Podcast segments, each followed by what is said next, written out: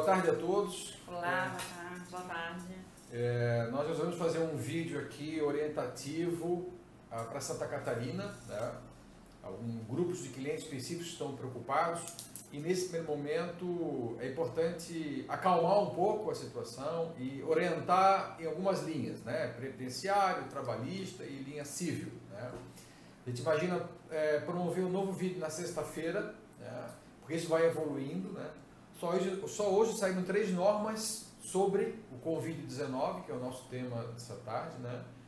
É, Hoje passamos a manhã toda respondendo e-mails e, e discussões e debates com alguns advogados e empresários é, para orientá-los né, e diminuir é, essa ansiedade. Né? É muito importante ter um pouco de calma. O judiciário vai acabar em todas as áreas é, com uma dose cavalar de bom senso, né? É, entender isso como uma força maior. Né? Então temos a legislação e a aplicação dela ao caso concreto. Né? Eu queria passar a palavra agora à doutora Gil Beck, para falar um pouquinho sobre a questão previdenciária. Uhum.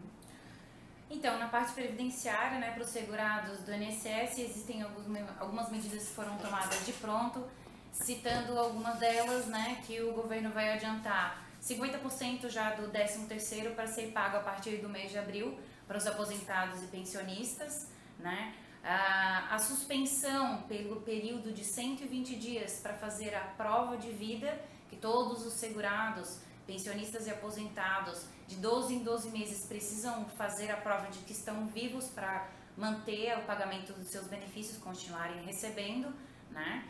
É, sobre o auxílio doença, que a gente tem recebido muitas perguntas, né? Ah, o meu funcionário, se ficar nesse período por mais de 15 dias, vai entrar direto na perícia que seria o auxílio doença, né? Receber o benefício do auxílio doença. Não é assim que funciona, né? O funcionário que tiver um atestado, que for ao seu médico particular ou no público, receber um atestado, que tenha uma CID, que identifique a doença e que tenha uh, que eh, provoque a capacidade para o trabalho. E ele precise ficar afastado do trabalho e das atividades habituais. Pelo prazo maior do que 15 dias, com esse atestado, ele pode requerer benefício no INSS e, passa, e depois de passar pela perícia do INSS, se o perito também entender que existe incapacidade, aí sim será concedido o auxílio doença e a pessoa entrará na perícia, como se popularmente fala, né? Só com essa condição, não existe nada automático.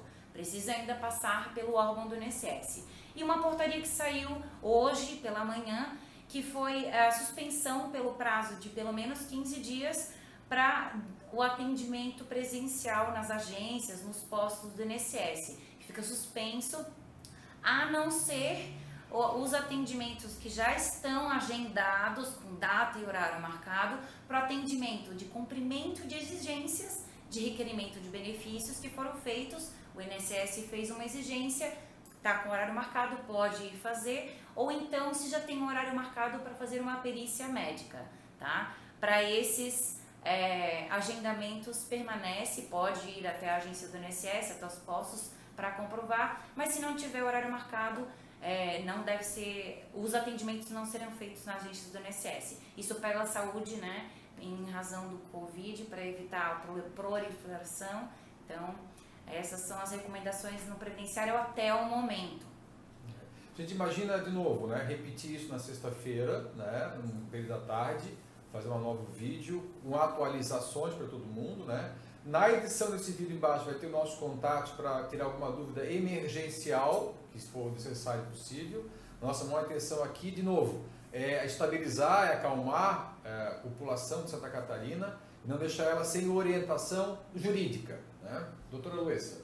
Exatamente. É nós atendemos muitos empresários e consumidores também. E nesse tempo é, de incertezas tem muitas dúvidas. Primeira dúvida que está aparecendo é, os meus contratos de prestação de serviço, serviços que eu não consigo entregar, o que, que eu faço? Eu vou receber, não vou receber? Bom, primeiro de tudo é falar com o seu cliente. É entrar em contato, mandar um e-mail, fazer um WhatsApp, uma conferência e combinar porque na legislação ainda não foi decretado nenhuma suspensão de pagamento, seja de luz, de fornecedores. A única questão que foi prorrogada são os bancos e ainda com diversos critérios que devem ser obedecidos.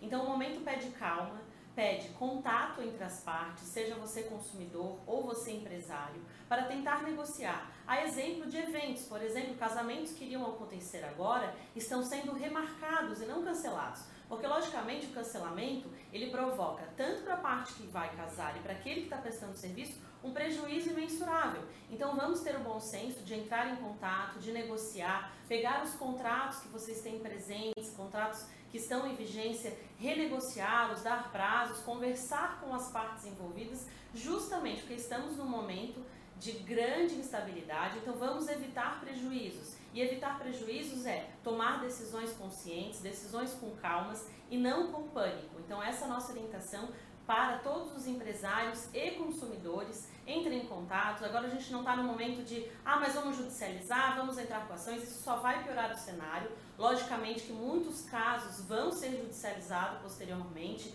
a todo esse pandemônio, mas no momento presente, acredito que a resolução dos casos é a conversa. Então, essa orientação que a gente dá, como o Murilo falou, vai ter o nosso contato aqui para se você tiver algumas dúvidas. E como a gente mencionou, isso são orientações para hoje. Amanhã não sabemos o que vai acontecer, se vão vir decretos que vão suspender, como foi feito em outros países, contas de luz, de água. Então, na sexta-feira, a gente vai fazer um vídeo novo. Se houver atualizações, estaremos aqui também informando a todos vocês. Gente, e por último aqui, não menos importante, uh, sobre a parte trabalhista, né? Que tá, a dor imediata é essa, né? Eu vou primeiro iniciar uma rápida leitura de um, duas frases. Infelizmente, eu preciso ler esse artigo, uh, onde vai deixar mais claro tudo que eu vou falar em seguida. O artigo 505 da CLT fala o seguinte: entende-se como força maior todo acontecimento inevitável em relação à vontade do empregador e para a realização do qual este não concorreu, direto ou indiretamente. Considerando esse artigo, gente, esse é o artigo de fundo, né? Nós não temos, o empregador não tem controle da situação. Nós vamos ter que adaptar a lei para o caso concreto. Recomendo, e tenho saído na nossa recomendação isso, que olhem a, a nota conjunta técnica número 2 de 2020 do, da Procuradoria Geral do Trabalho, que ela faz recomendações sobre lavatórios, sanitizantes, é, limpeza de mãos, o que, que a gente tem que adotar nas, nas relações de trabalho, flexibilizar. E esse é um primeiro parâmetro. E o segundo é a Lei 13.979, que é a lei do convite, né? que aqui fala o seguinte, né? para começar a deixar claro. Será considerado falta justificada ao serviço, a pessoa pode não ir trabalhar, né? ou atividade laboral privada, o período de ausência decorrente das medidas previstas neste, neste artigo, nesta lei. Então não podemos obrigar agora todo o empregado a ir trabalhar, porque ele pode alegar que não pôde por falta de ônibus, não pôde por falta de, de condução, não foi porque tinha um parente doente, um filho doente, uma mãe doente. Então, se todo cuidado, né, é um momento de negociação, fundamental negociação.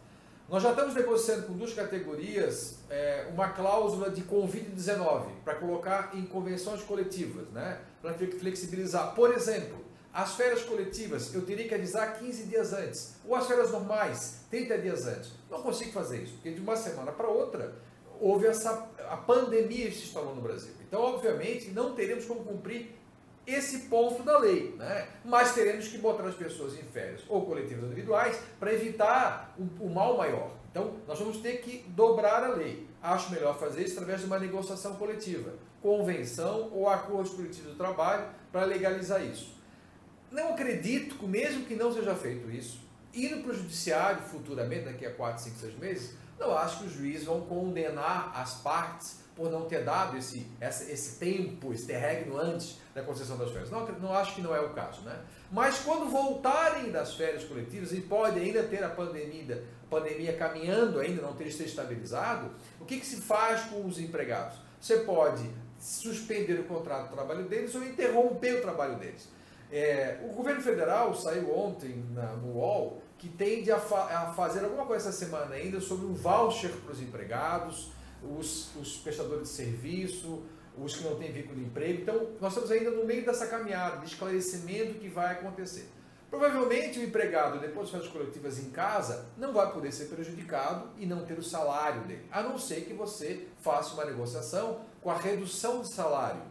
Isso é possível? É possível sim, por causa do conteúdo do artigo que eu comecei ali aqui, esteja da força maior. Então é possível reduzir o salário, é possível postergar o pagamento mediante instrumento coletivo de trabalho, ou acordo ou convenção coletiva. Está todo mundo ainda muito cru ainda, está todo mundo se sedimentando.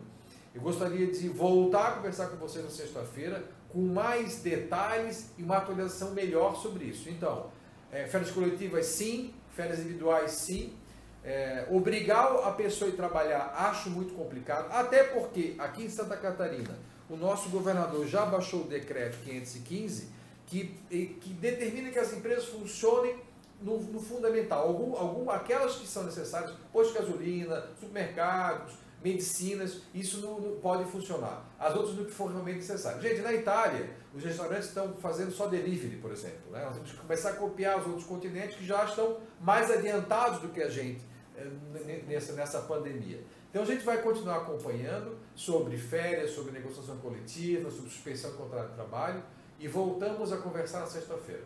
Muito obrigado, senhor. Obrigada.